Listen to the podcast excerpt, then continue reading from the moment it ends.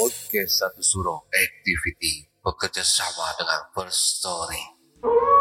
Plafon First Story ini sangat membantu saya untuk membuat publish show saya makin terkenal. Kalian perlu ketahui, ternyata platform Palugada ini sangat gampang sekali. Keren, lengkap, dan yang pasti 100% gratis. First Story tidak hanya mempermudah untuk mengelola podcast.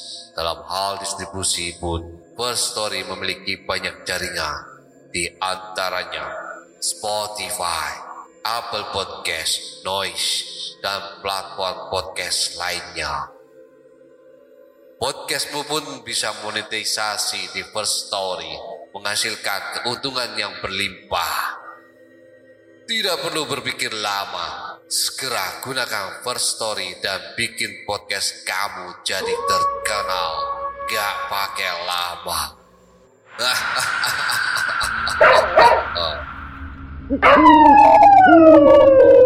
Sugeng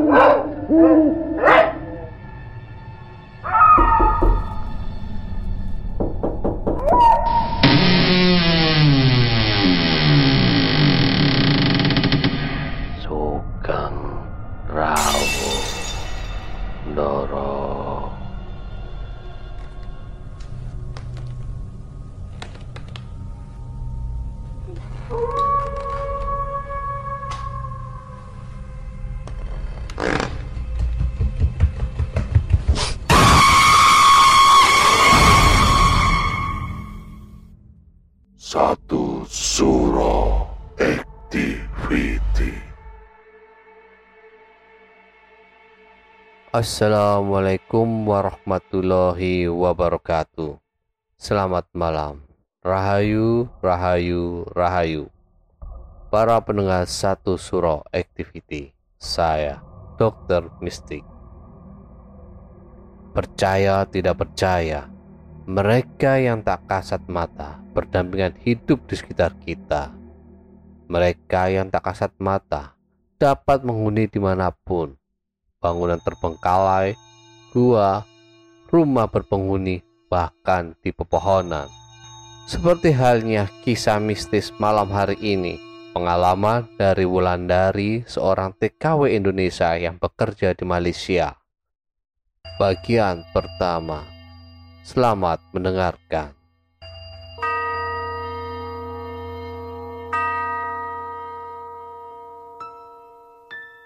Dari kemarin pengen banget cerita kisah sendiri, tapi takut belepotan malah dibully. Tahun 2018, kira-kira bulan April aku jadi TKW di Malaysia. Aku kerja di Bandar Kucing, tapi bosku suruh aku tinggalnya di rumahnya, sekalian temanin aku, kakek yang tinggal sendiri. Karena bos capek bolak-balik tiap hari, sedangkan anaknya harus sekolah dan les. Jadi, aku iyain aja sekalian jalan-jalan, tambah pengalaman dan teman, mungkin mumpung di luar negeri. Sesampainya di negeri orang, aku medikal dan terus diantar ke rumah itu biar sekalian istirahat dari capeknya perjalanan yang panjang. Sementara menunggu pintu pagar terbuka lebar, aku melihat sekeliling tanah dan rumahnya besar dan cantik. Tapi auranya aku rasa kayak gelap banget. Tambah lagi, samping rumah pas ada pohon mangga yang lebat menambah gelap suasananya. Aku beragama Islam dan yang kutinggali itu Cina agama Buddha. Mereka punya kebiasaan aneh menurutku sih. Tiap bulan ada dua atau tiga kali bakar kertas yang mereka juluki itu uang yang asapnya katanya keluarga mereka yang sudah meninggal yang makan atau lebih simpelnya itu uang buat mereka di alam lain. Dan itu harus dibakar subuh-subuh. di depan rumah dan belakang rumah. Lepas itu bakar dupa, menata buah dan teh. Semua itu aku yang buat karena aku si kakek itu udah tua banget dan udah duduk di kursi roda. Awalnya aku nggak mau, tapi kata bosku itu nggak apa-apa selama kita nggak niat. Kalau mereka pulang dan pas hari itu tiba ya mereka yang buat. Singkat cerita, awal aku stay di rumah itu gak ada yang janggal. Kebetulan kamarku berdua paling depan dan pas samping jendela itu pohon mangga. Malam kelima aku tinggal di situ. Udah ada sedikit kejanggalan yang terjadi. Aku sering terbangun malam sebab perasaanku di jendela ada yang ngeliatin terus aku tidur. Wah, dia diamati rupanya. Di sana itu kalau lagi musim panas, uh, siang berasa matahari ada dua, dan malam berasa kayak bukan ada bulan tapi matahari. Hawanya panas sekali, terik. Jadi kalau malam jendela nggak aku tutup, aku biarin angin masuk. Itu pun udah ada bantuan kipas angin. Seminggu itu aku berasa ada yang mantau, mengamatiku. Mau aku tidur, mau aku mandi, mau aku makan malam sendiri di dapur. Kayak ada yang berdiri membatu itu di jendela. Oh, merinding, seram ini. Dua bulan berlalu, aku seperti udah biasa dengan hal itu.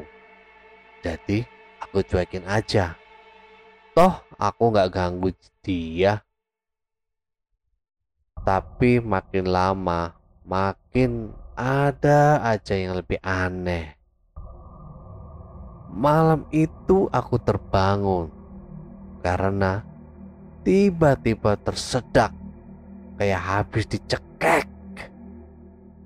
Aku lihat jam, ternyata baru jam 12 lebih 2 menit. Aku langsung ke dapur ambil minum. Pas lagi duduk minum. Tiba-tiba Suara lantang perempuan teriak nyaring banget. Tapi suaranya kayak dia teriak sambil terbang. Aku kagetnya minta ampun. Gelanya sampai jatuh ke meja.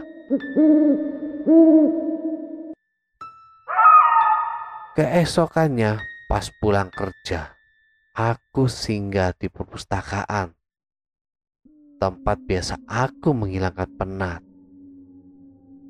Sebab aku hobi membaca juga. Kebetulan yang jaga di situ tetanggaan. Jadi aku pinjam buku sekalian tanya kalau semalam dengar suara orang teriak enggak. Tapi katanya dia enggak tuh enggak mendengar Malahan dia tidurnya udah jam 1, tapi nggak dengar apa-apa. Aku pulang dengan perasaan aneh, campur aduk, bingung apa yang terjadi. Malam pun tiba. Sehabis sholat isya, aku membaca buku. Mungkin sudah keasikan baca sampai lupa waktu. Jam 11.30 Aku baru mau tidur. Naik di kasur Tuh kayak udah mengantuk banget. Jadi Pas kepala kena bantal Langsung di alam mimpi. Di mimpi itu aku lihat dengan jelas sosok laki-laki Itu berdiri di jendela kamarku Sambil memegang jeruji jendela Dan kepalanya disondorkan agak maju sampai udah mau masuk lewat selah selajeruji itu. Heh. Mungkin ada yang tahu jendela model apa yang aku maksud itu. Di Malaysia, rata-rata pakai kayak gitu semua. Entah itu jendela atau pintu. Ya, seperti teralis seperti itu.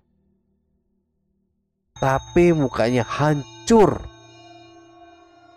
Di belakang laki-laki itu ada perempuan rambutnya sepinggang perempuan itu agak melayang. And rambutnya terombang ambing diterpa badai. Ya. Tapi ekspresi perempuan itu memilukan sekali. Sepertinya dia sedang menangis tanpa air mata sambil menatap lelaki yang ada di depannya. Dan aku posisinya lagi duduk depan jendela itu dalam mimpi tapi lagi ngeliatin mereka. Tiba-tiba perempuan itu dengan sigap natapku dengan wajah yang memerah, marah, menyeringai, ganas. Aku pun kaget dan langsung dengan spontan mundur terus jatuh dari kasur dan aku terbangun dengan keadaan terengap-engap kayak orang baru habis lari maraton. Para pendengar, itulah kisah dari Wulandari seorang TKW Indonesia yang bekerja Malaysia menceritakan pengalamannya kerja di Malaysia dan tinggal bersama seorang kakek yang rumahnya besar tapi singup dan ada pohon mangga yang lebat dan singup juga. Nah, penghuni pohon mangga tersebut tiba-tiba menunjukkan eksistensinya. Yang pertama dengan seperti menakut-nakuti, seperti kayak mengamati dari jauh seperti itu. Kemudian dia bermimpi didatangi penghuni dari pohon mangga tersebut. Seorang wanita yang tatapannya ganas. Nah, bagaimanakah kisah selanjutnya? Nantikan di episode minggu depan bagian kedua penghuni pohon mangga.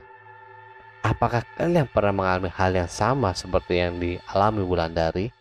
Tuliskan komentar kalian di kolom komentar. Para sahabat satu suruh activity, tinggalkan catatan doa kalian di kolom komentar.